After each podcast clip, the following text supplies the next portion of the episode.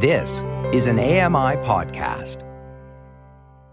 I would like to acknowledge that this podcast was produced and hosted on the unceded ancestral and traditional lands of the Coast Salish peoples, in particular the Squamish, the Musqueam, and the Tsleil-Waututh First Peoples. This is colonially known as Vancouver, British Columbia. I was recently reading about the salmon, which has been the primary food source of Coast Salish peoples for thousands of years. As well as being a nourishing provider, the salmon symbolizes abundance, fertility, prosperity, and renewal, and is highly respected by Coast Salish peoples.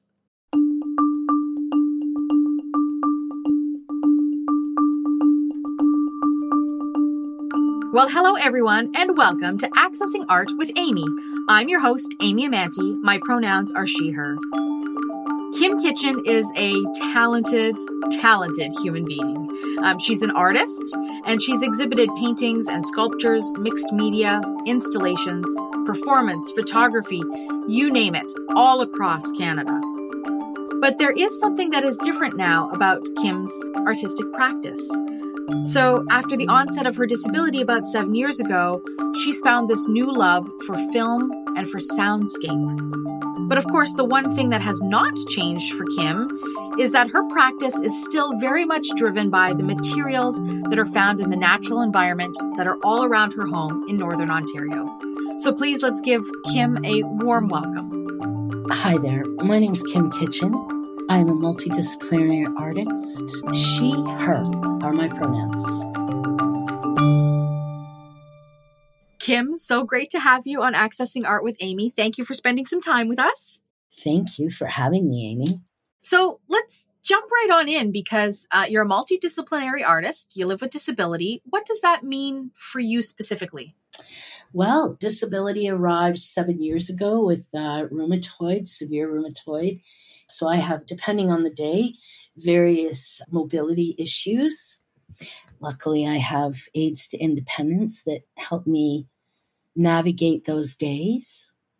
But it really transformed, I mean, of course, my world and my art practice from being a solo artist, making work alone in my gallery, sculpting, painting, mixed media work, performance, to then, you know, really struggling with capacity when when rheumatoid arrived. So now I I'm working in audio and film doing installation work. I have an exhibition coming up where I've spent 3 years working on this body of work but I work in a team. I apply for grants with the Canada Council and the Ontario Arts Council.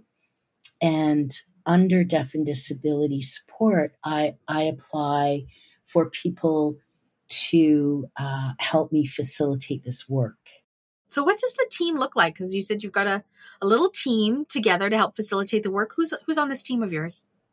So, well, they're all extraordinary humans, and and from Northern Ontario, I have a personal support worker that looks after my personal needs. So when we went on a shoot for four days on the south shore of Lake Nipissing out on islands, you know, this person is caring for all my personal needs in a day. Mm-hmm. And this allows me to strategically have my energy go into the making of the work. I have a videographer, photographer, and I have a sound engineer. And and again, you know, working in a team, I mean, you're you're faced with other people's scheduling, and you know, it, it becomes a very different experience of coordinating. And in the beginning, I was really questioning: Is this really my work? Mm-hmm. Yeah. But after now, this second project, because my first project was a spoken word soundscape, and that had like four really daily members of my team who I worked with. But this latest to reconvene to Shoreline uh, that opens September 16th at the WKP Kennedy Gallery here in North Bay, I've had a team of seven. And so just a very different experience. However, it is no doubt my work. Like I, I didn't know that until I really finished it, you know? But those people are there to do you know their what they are are their expertise in and they provide and facilitate uh, for me to create what i have envisioned right so i'm directing and it's just all about the work. And it's such a i think it's such a really important point that you bring up because forever and a day i think artists with disabilities have been have been told told i guess with air quotes that if they aren't doing the work themselves it's not their work right? But then when we think back to artists um, from any genre over the history of art you know uh, oh, da vinci and michelangelo and we think about the sistine chapel and all of those those artists had apprentice artists that were doing most of the painting. But nobody talks about that when they, you know, talk about Michelangelo's Sistine Chapel. you know, we forget that there took it took hundreds of painters to put that piece together. No, exactly right. It's just his name on it, right? So I think yeah. this idea, this idea of being able to find folks to support you so that you can do the work, that I'm going to say that's a superpower. I totally agree. I, you yeah. know, to be able to ask for what you need, to articulate clearly, uh, to spend time with you know other artists who, I mean, when we were doing these these shoots out on this island, we we we rarely talked. Like they, you know, I we had been working on the project. I mean you know, kind of what I had envisioned and all the details of that, you know, they had received all that and they know me as a person. So you know, we were just so in tune. There was very little talking. They knew exactly what I was there to do. Yeah, yeah. Um, but as far as you know, this whole social scene again of of you know, kind of a interdependence that we work in a way where I support you and you support me. I mean, those artists I'm that are working on my team, um, you know, the great exchanges is that they're learning all about how you support an artist with disabilities. Yeah. Yeah. Um, you know, in best practice and, you know, how we move through all of those uncomfortable moments to really serve each other. It's incredible. But, you know, let's face it, let's face it, that women like Judy Chicago, yeah, you know, one of my faves, who inspires me greatly to this day is you know giving value to those people right? So she was you know really the first artist to name all the women that were working on her projects. You know and i for me i've listed my credits. Like i can't even begin to thank you know my team members for honoring me and my work and my vision.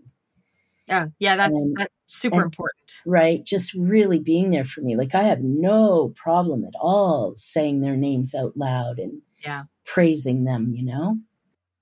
Well let's let's talk about them and yourself in the capacity of this this work that you're sharing with us today. To reconvene to shoreline uh, is the name of the project. What is this project all about? Well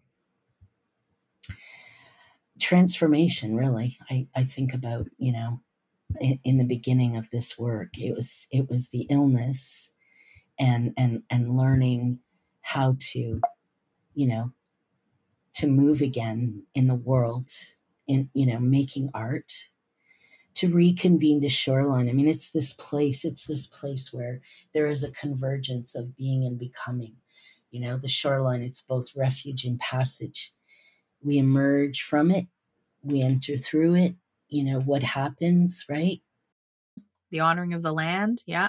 Yeah. Honoring of sacred earth for me, which, you know, it just offers that reflection of depth and perspective and experience.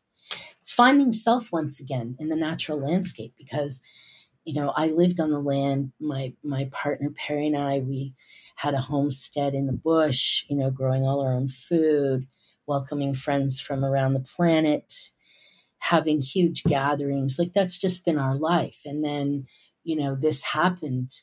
Um, rheumatoid came to me in a severe way, so I was bedridden for three years, and and then you know finally a treatment worked where now, yes, I have days where I'm you know, I can walk about, and other days I have wheelchairs that either electric or transportable, but it's just about navigating the shoreline as it changes minute by minute.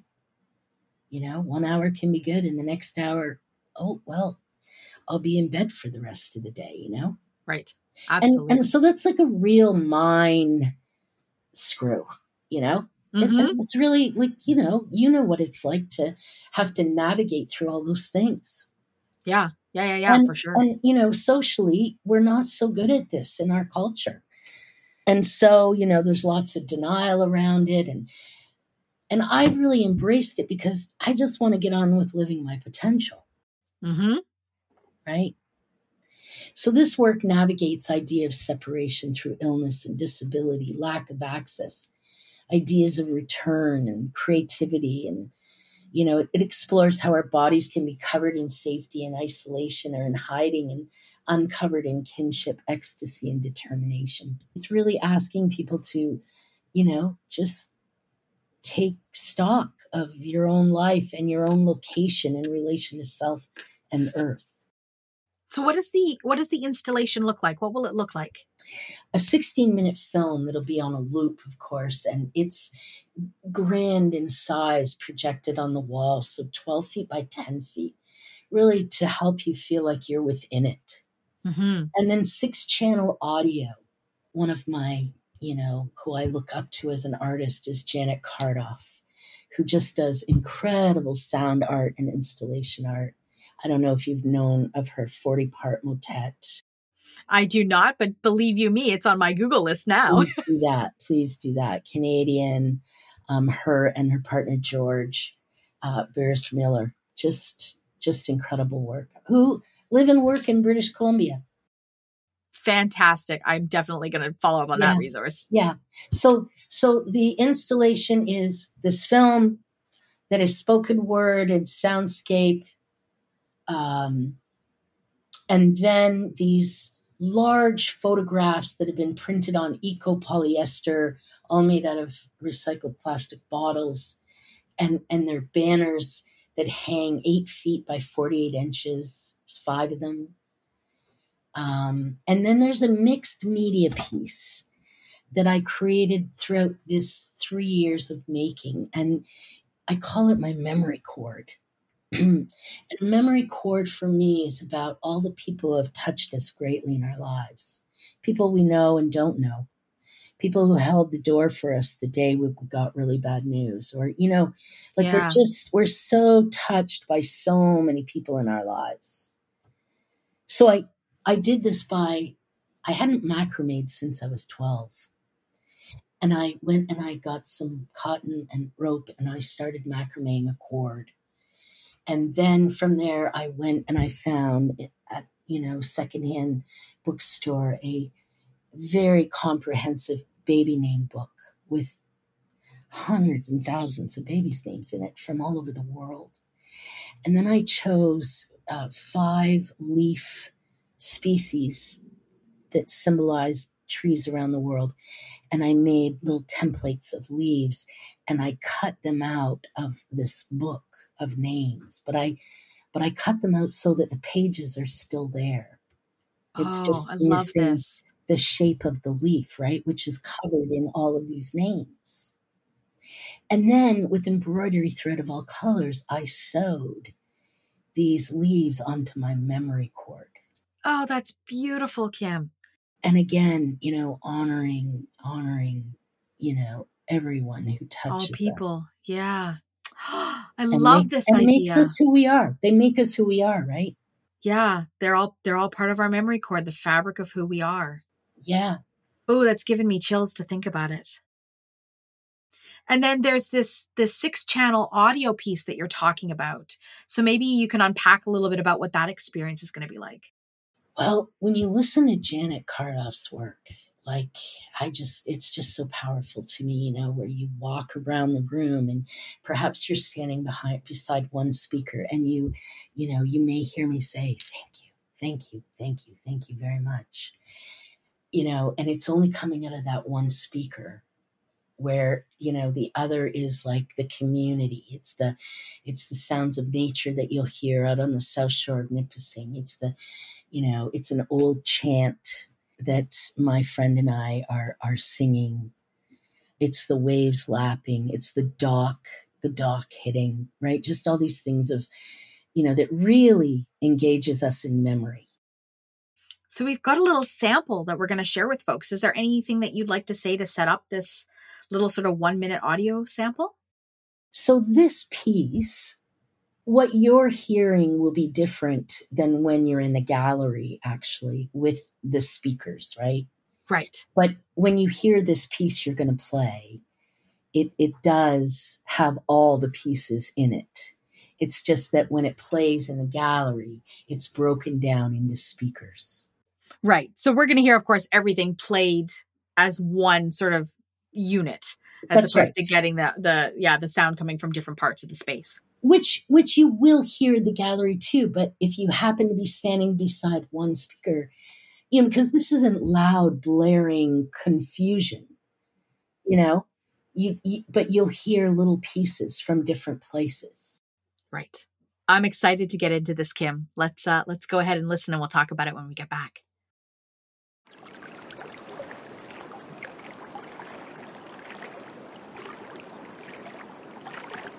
old woman is watching, watching over you in the darkness of the storm. She is watching, she is weaving, mending, gathering the fragments. She is watching over.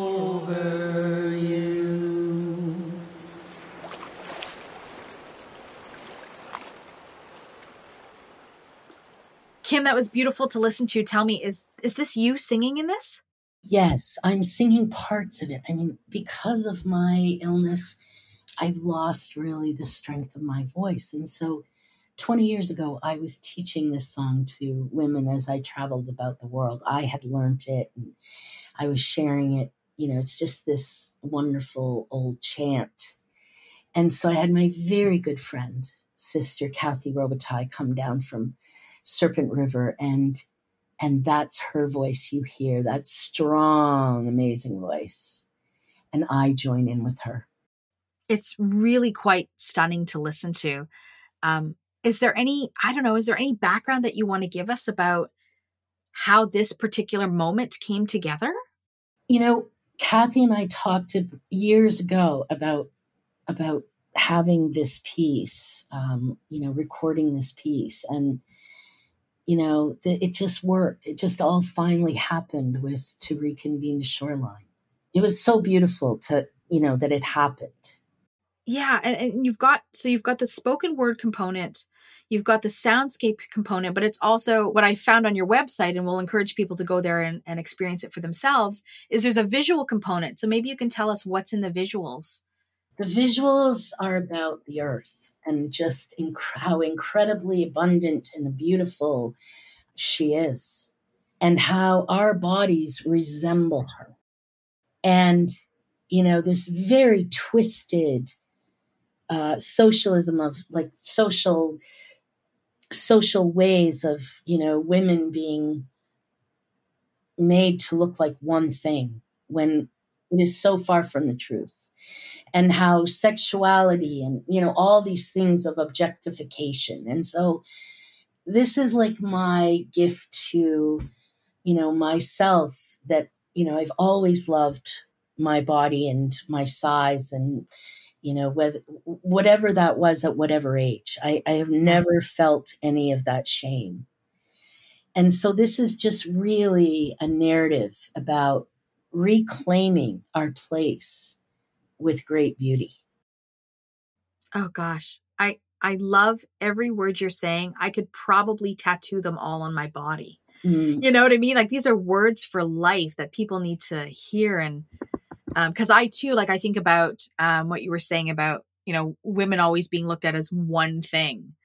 Um and yes. and and not for our, our multiple facets and gifts that we give and um, and and how you know any any magazine you open will will tell you that you're bad if you're not the size zero zero, you know, skinny blonde, white, whatever. right um, and how we how we deconstruct that idea is so powerful because i too feel like i what my terms are i call myself a body positive human being um, this is the only body i will ever have and whatever it goes through i need to honor that right and uh, and respect that and support that because you know once this body and i are no longer you know connected mind body connected you know I, I, I th- th- there's only one way to live your life and that is to honor your body yes. um, but Yeah. but when we're constantly told by media that we shouldn't or we can't that that can be quite harmful it's twisted, right? It's so Yeah. twisted. And so we definitely need to be taking that down. Like that just has to go. It just it has to be, you know, no more. No more, right? I mean the other the other really big piece to this work is that in my early 30s I connected with the work of Maria Gimbutas, a Yugoslavian who archaeomythology. She she created this whole new world of being an archaeologist, and in her forties decided to go back to these um, these unearthings, and because they weren't weren't warfaring, they were given no value. They were Right. civilizations that had existed during different times, thousands and thousands of years ago, where everybody was an artist and there were you know unearthed in in these in these villages in these cities in these towns hundreds and thousands of talismans of women's bodies and little sculptures. Round and and luscious and life-giving right and I met Marlene when I went to Malta with a group of women for for for the spring equinox to be in the oldest standing temples on the planet are in Malta. And that was a place of one of these um, you know, matrifocal societies. And so Marlene is like this really recognized Marlene Salba is her name. You know, she is very recognized in Malta for her literature and her published three poetry books, Time Faring and Ancestral Visions, which is um, the one that I'm I'm quoting her in. So I met I met Marlene and I was so moved. She went to different sites with us, the old temples and in the in, in the museums of these incredible bodies of women everywhere and and she would you know talk to us about the history of this. So she gave me permission to use one of her poetry pieces which is in the soundscape. And this woman she's a she's a research officer at the institute for peace and conflict and you know studies at the foundation of international studies the university of Malta i mean her work is just international and i just feel so so blessed you know that I get to repeat her words. what a gift that is that she's given you to be able to Yeah. to uh, embrace that and and to include it in your own artistic practice Yes. Yes. oh my gosh kim time has flown by so fast now i hear our our jingling of the mixed bag Oh, Are- let's do it. are we doing some mixed bag gosh it seems like kind of a rough transition but we're gonna jump right on in Let's do it. All right, I got three questions for you. I got 25 seconds on my magical clock, but we're kind of loose and fast with that clock. Your first question is What's your favorite junk food? Pizza. Pizza.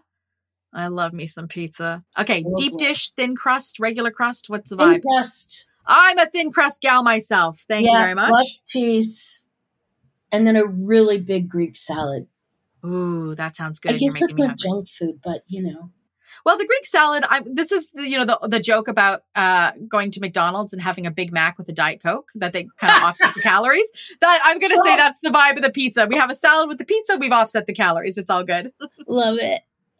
Uh, my next question for you is, uh, what's your favorite book, Oh boy. Oh my gosh. Oh my gosh. or one that you would just recommend for people to read, or one you're reading currently? Uh Ancient Spirit Rising by Pegi Eyers. Awesome. Yes. That'll be something we'll get people to to to look into. And my last question for you is if you could be any animal for one day, what animal would you choose to be? owl. An owl. Why an owl? Insight. Ooh, like it. Nocturnal insight, hunter, all sorts of things there. Yeah, always believed to be the bird that takes us into the underworld. I love that. hmm Kim, it's been fascinating having a conversation with you. Tell our listeners where they can find you on the World Wide Web. KimKitcheninthestudio.com. I use that website as an archive, you know, to really like just have a place for my work for over many years, as well as I have an exhibition right now at Between Pheasants Contemporary. Check that out. Awesome. I really encourage people to take a, a look at your website. And thank you so much for spending some time with us on Accessing Art with Amy. Oh, thank you, Amy. Thanks, everyone. And our quote of the day is from Jose Ortega I am I plus my surroundings. And if I do not preserve the latter, I do not preserve myself. Thanks, everyone, so much to listening to Accessing Art with Amy. This podcast was produced by me, Amy Amantea, with technical production by Jacob Shamansky. And the manager of AMI Audio is Andy Frank. If you would like to share with us any feedback at all, we would love to hear from you. Here's how you can contact us by phone at 1 866 509 4545 or via email at feedback at ami.ca.